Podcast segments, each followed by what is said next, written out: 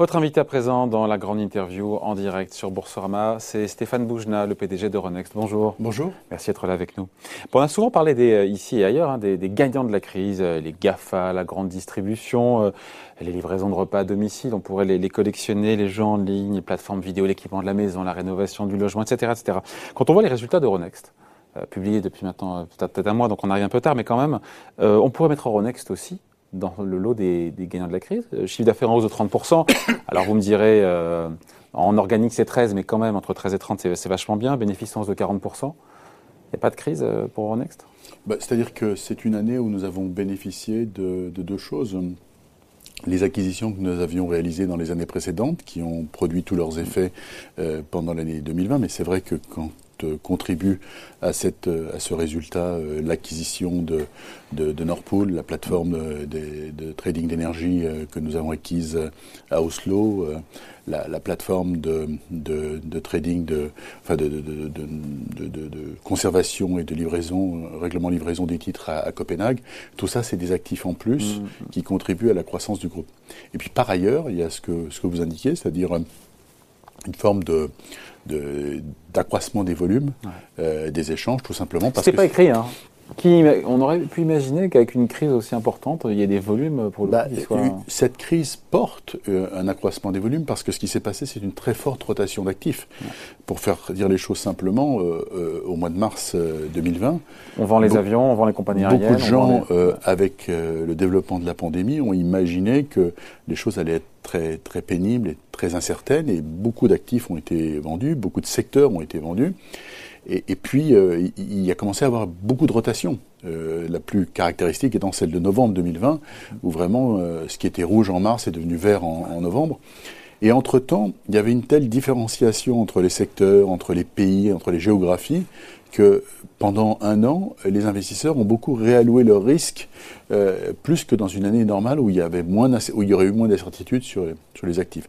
Donc c'est une année avec beaucoup d'informations sur beaucoup de secteurs et donc beaucoup de rotations et donc ouais. beaucoup de transactions. Mais peut-être exceptionnel. D'où la question derrière, c'est 2021. Est-ce que 2021 peut être du même acabit, aussi florissant que 2020 parce que... Bah 2021 commence très bien pour, pour deux raisons. D'abord parce que l'incertitude n'a pas disparu.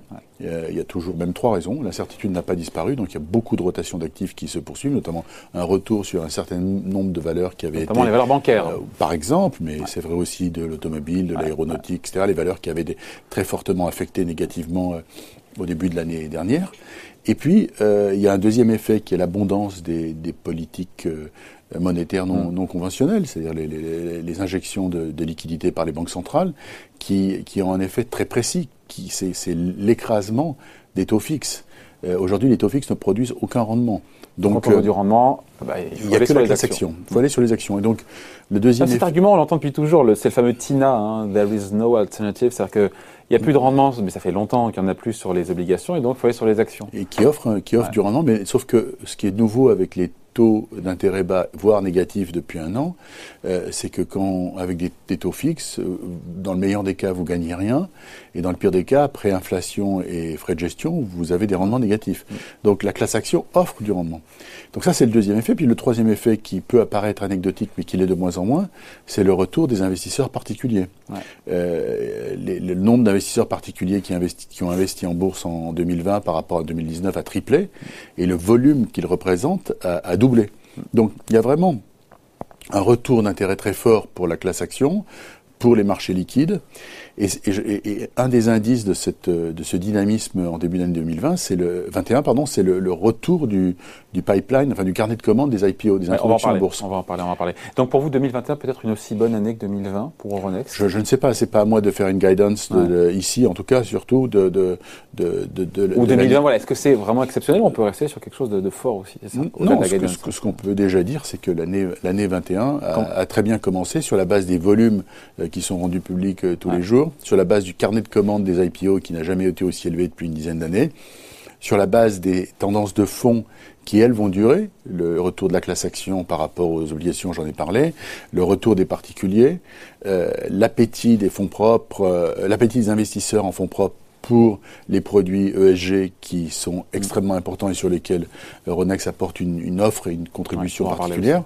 Euh, ça, c'est des tendances lourdes qui vont continuer. Donc, je, on est assez confiant sur, sur l'année 21. Ouais. Bénéfice donc en hausse de 40%. Résultat, le dividende sera relevé si c'est voté, évidemment, de 1,50€ en 2019 à 2,25€. Euh, vous nous promettez 60% de hausse du, du, dividende chaque année? Non, moi, moi je, je, je, je, promets rien. le, le, premier trimestre n'est pas encore terminé. J'indique juste que sur certains aspects de la ligne de revenus euh, d'Euronext, les choses euh, sont très encourageantes pour le premier trimestre. Ouais. Sur l'action Euronext, deux mots après on passe à la finalisation du rachat de la bourse italienne. Euh, on est sous 85 euros, euh, en baisse de 15% sur six mois. Euh, et en baisse par rapport au point haut qui était à 110 euros en octobre. Comment vous expliquez ce retournement de tendance? L'action gagne 20% sur un an et 40% sur trois ans. Je, euh, il faut le rappeler évidemment, mmh. mais voilà, il y a alors que les résultats non là, c'est, tous les professionnels de, des augmentations de capital vous le diront.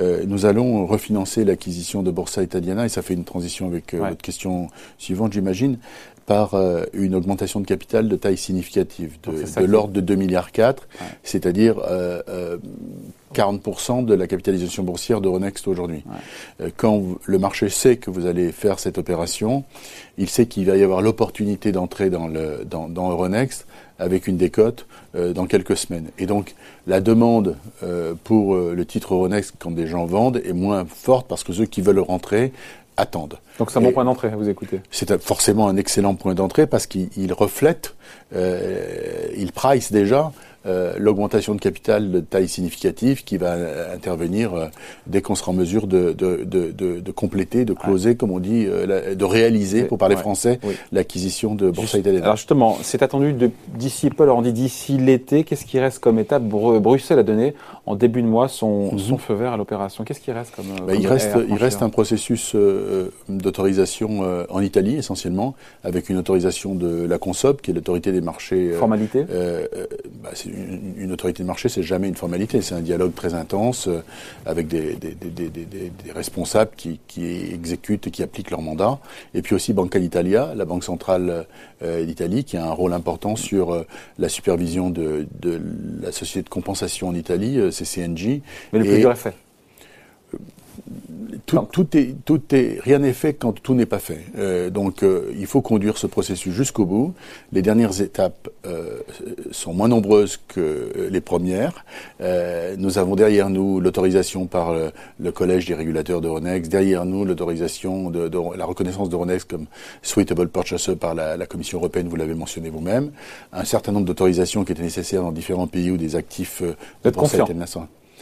Je suis plutôt confiant parce qu'on a un dialogue depuis le mois d'août avec les autorités italiennes auprès desquelles nous nous sommes d'abord présentés et dans le cadre du processus euh, conduit par LSE pour vendre Borsa Italiana, avec lesquels nous avons expliqué notre projet euh, assez longuement à plusieurs reprises euh, en, septembre et octobre, auprès desquels nous avons transmis des informations très détaillées en novembre et avec lesquels nous avons un dialogue très très étroit depuis janvier, février et, là ces dernières semaines. Donc euh, je suis confiant dans la qualité de la communication qu'on a avec des, des, autorités de tutelle extrêmement professionnelles à Rome. Donc euh, à faire plier, boucler.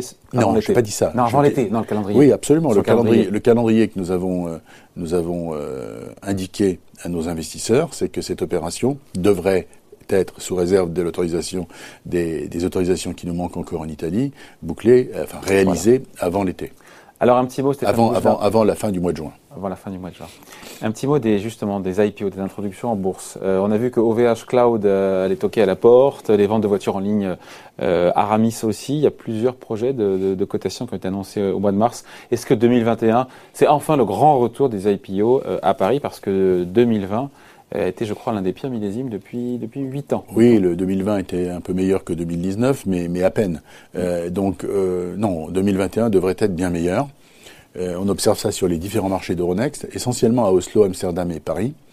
Et pour se focaliser sur Paris, c'est vrai que vous avez euh, à la fois des, des, entreprises qui cherchent à lever des fonds propres euh, parce qu'elles euh, souhaitent profiter de l'abondance de demandes pour la classe action euh, pour euh, se constituer des, des, des, capacités de financer le risque, l'innovation, la croissance.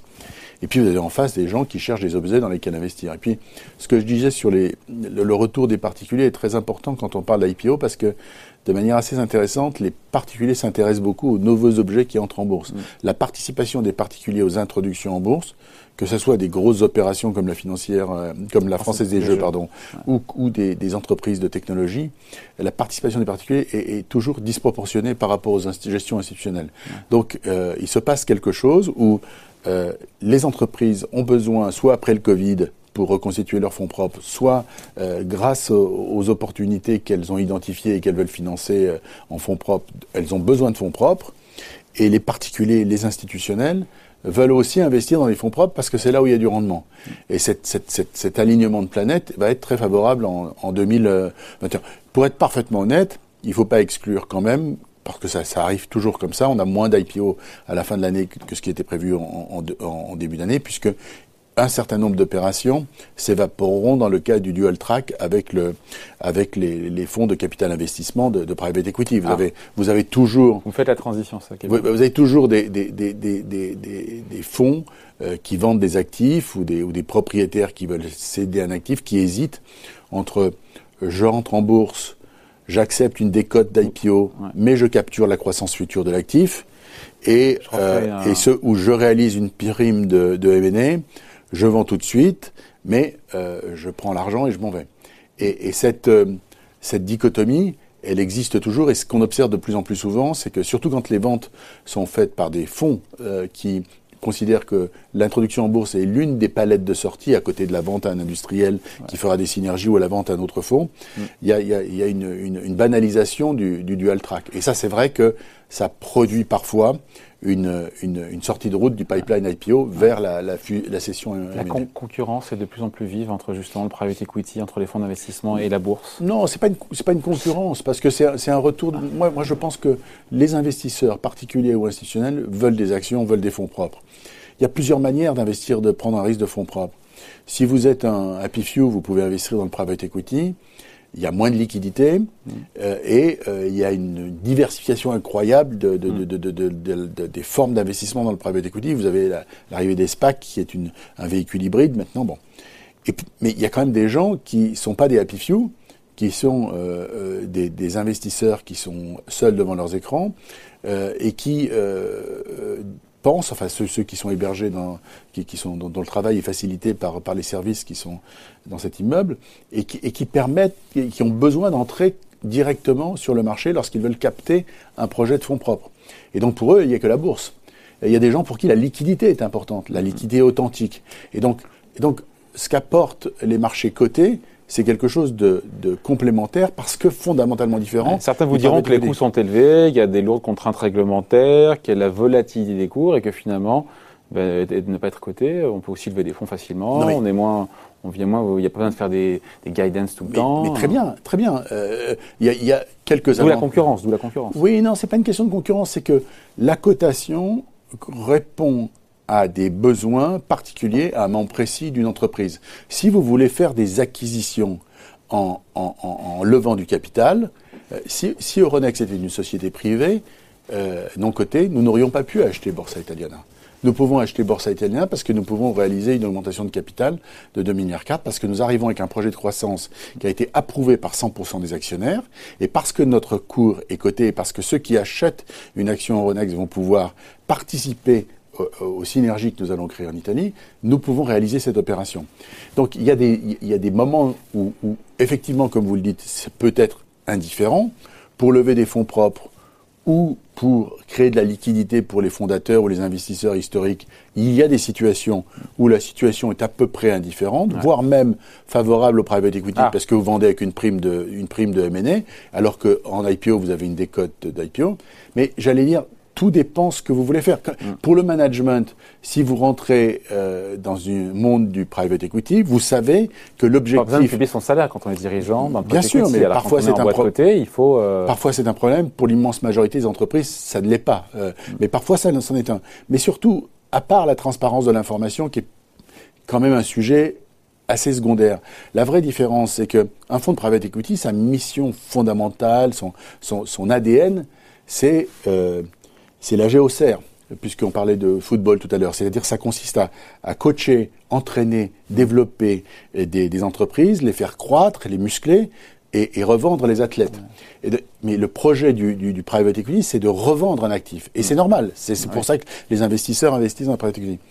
La bourse, c'est entrer dans un, horizon ouvert dans lequel l'entreprise envisage de manière non euh, bornée dans le temps de, de, croître et de se développer. Donc, si vous voulez transformer votre secteur, si vous voulez croître euh, indépendamment du projet de cession des actionnaires, vous, il y a une solution. Donc, il n'y a pas une concurrence. Et d'ailleurs, vous savez, deux tiers, voire parfois trois quarts des IPO qui sont, qui sont portés sur les marchés de Ronex sont présentés Au départ, par, par des fonds de private equity. Après, la réalité, c'est qu'on constate, une, euh, Stéphane Bougeon, une forme d'attrition quand même euh, des différentes places boursières. On a les chiffres de EY sur 2020 que vous avez dû voir. Euh, tout comme en 2019, le nombre d'intros est nettement inférieur aux sorties de la cote. 8 entrées à la Bourse de Paris contre 26 sorties. Cette attrition, encore une fois, qui dépasse le cadre de la Bourse parisienne, est-ce que ça vous interpelle, ça vous inquiète, ou est-ce que ça glisse sur, euh, comme un pet de lapin sur une toile cirée mouillée Non, non, non, non, non c'est pas une... Euh, j'emploierai pas ce genre d'image, mais c'est tout à fait normal, parce que si on décrit la, la, photographie dans son ensemble, euh, il faut constater que la capitalisation boursière de la bourse a beaucoup cru. Mm. C'est-à-dire qu'il y a moins d'entreprises, mais on a un CAC à 6000 points. Mm. Euh, donc euh, la capitalisation boursière des objets qui sont cotés en bourse euh, est signifie la plus grande capitalisation boursière française. Elle fait 300 milliards, plus de 300 milliards d'euros. Euh, on, on, était dans un monde quand nous étions jeunes et minces, vous l'êtes resté, où les capitalisations boursières les plus importantes, elles étaient euh, péniblement au-dessus de 100 milliards d'euros. donc les choses ont, ont changé. Concentré sur moins d'entreprises, ce qui pose d'autres questions aussi. Oui, hein. mais c'est vrai aussi du Nasdaq, c'est vrai aussi du, du NYSE, etc ce qui est vrai, et ça c'est le lien peut-être avec le private equity, c'est que pour des objets de taille plus modeste, les alternatives à la cotation sont devenues plus, plus abondantes, plus mmh, banales. Mmh. Donc, moi, je ne crois pas qu'il faut s'inquiéter de tout ça, d'autant plus que entre l'analyse de UI qui est, qui est rétrospective et le tournant qui s'est produit dans le courant de la fin de l'année 2020 et qu'on observe en, en 21 avec, euh, j'ai des conversations tous les deux jours avec des, des gens qui envisagent de ce côté en bourse en 21, euh, les choses sont en train de, de s'infléchir extrêmement vite. Ouais. Et quand on voit euh, un petit commentaire sur toutes les intros qu'on a aux États-Unis, euh, à des niveaux de valorisation qui sont absolument incroyables sur le Nasdaq, ça vous, là pareil, ça peut vous interpeller de voir euh, du Airbnb valoriser 100 milliards comme ça, des, des boîtes qui font plus 50, plus 80%, c'est, euh, qui ne gagnent pas d'argent, qui en perdent pour le coup, c'est pas. C'est, c'est, c'est, Ou des niveaux de valorisation qui sont quand même. Ce qui, guide, ce qui guide la valorisation des entreprises cotées, ce sont les anticipations de croissance. Euh, il existe des, des, investisseurs sur la base de l'information disponible qui peuvent penser que certaines entreprises sont en capacité de créer un leadership mondial mm. qui les met dans une situation euh, euh, très très attractive. Mm. Tesla 800 milliards d'euros de capi, c'est pas quelque chose qui, euh, qui vous semble délirant? Mais moi, j'ai pas d'avis sur, la, sur, sur, les valorisations fondamentales. Il, y a, il, y a des, il y, a, des, gens dont le métier est d'investir et qui ont pensé que c'était un bon prix d'entrée. Euh, c'est un environnement américain avec une, une politique monétaire très accommodante. Il faut, un jour qu'on fasse un sujet là-dessus, hein, cette politique il faut recycler, hein. Il faut recycler l'argent euh, qui descend des banques centrales. Une partie est recyclée dans de la dette pas chère. Une partie est recyclée dans des investissements sur des actifs euh, en fonds propres. Et donc ça peut conduire euh, à ce genre de, de, valorisation. Et de plus en plus, on investit sur des actifs green. Et c'est donc, euh, mhm. avant de se quitter, on en parlait un petit peu, Stéphane Boujna, Euronext qui a lancé, euh, c'était lundi je crois, oui. un CAC 40 en version responsable. Un CAC 40 ESG. Un CAC 40 ESG. Est-ce qu'à terme, mais à terme, terme, euh, ça peut détrôner notre, notre, bon vieux CAC 40 parce qu'on est en train de changer de monde. Non, parce parce qu'il y a une bascule quand on voit les chiffres en termes, encore une fois, de collecte sur l'ESG en Europe, mais c'est hallucinant. Absolument. Donc il y, a deux choses très différentes. Il y a, y a, un objet qui est le CAC 40 qui reflète euh, les plus grandes sociétés, les plus liquides et donc qui ont le flottant le plus important euh, sur les marchés euh, français. Et puis il y a quelque chose que nous demandaient les, gestionnaires d'actifs, les, grandes gestions mondiales et françaises, euh, qui depuis plusieurs années déjà ont appliqué des critères de protection de l'environnement ou de travail pour décarboner l'économie, des, des, critères de responsabilité sociale, des critères de, de, transparence de la gouvernance. Ils ont appliqué ces critères dans leur choix d'investissement. Et ils nous ont dit, on a besoin d'un support indiciel mmh. pour euh, euh, faire les choses de manière synthétique. D'où l'idée de prendre le, le CAC 60, c'est-à-dire le, le, CAC 40 plus le Next 20, les 60 entreprises les plus importantes, et de demander à un tiers qui fait le travail de cotation, Vigéo, de, de, faire ce screening euh, des, des, Il y a Airbus qui n'est pas dans le CAC 40 ESG, Hermès, Saint-Gobain, Total, Dassault Systèmes. Dassault Systèmes. Oui, c'est quoi, les critères alors pour, moi, moi, Je sais que c'est pas vous, je sais que c'est pas vous, c'est Vigéo ça. Ça, il faut poser la question à Vigéo. Moi, je, je, je, ne, je ne commande pas euh, ces critères parce que euh, vous pourriez parler aussi de ceux qui entrent et oui, qui n'étaient pas le critère. Arkema, Accor, euh, EDF, ouais. etc. Donc euh, il a vocation à être grand public, à devenir un indice grand public. Oui, je pense. Je, je pense. Je pense. Je pense qu'une partie de, d'abord, la gestion institutionnelle va investir sur ces produits, euh, et progressivement, d'ailleurs, nous allons l'étendre à d'autres supports indiciels de, de, la place de Paris. Il y aura un jour un, SBF 120 ESG euh, pour, pour permettre de couvrir un peu plus le, le, un spectre beaucoup plus vaste d'entreprises. Et ce qui est très important, c'est que ça répond à une demande profonde et, comme vous le dites, à une, à une transformation des préférences. Pendant des dizaines d'années, dans la période que nous évoquions euh, vous étiez, vous étiez, vous étiez Philippe et, et, voilà.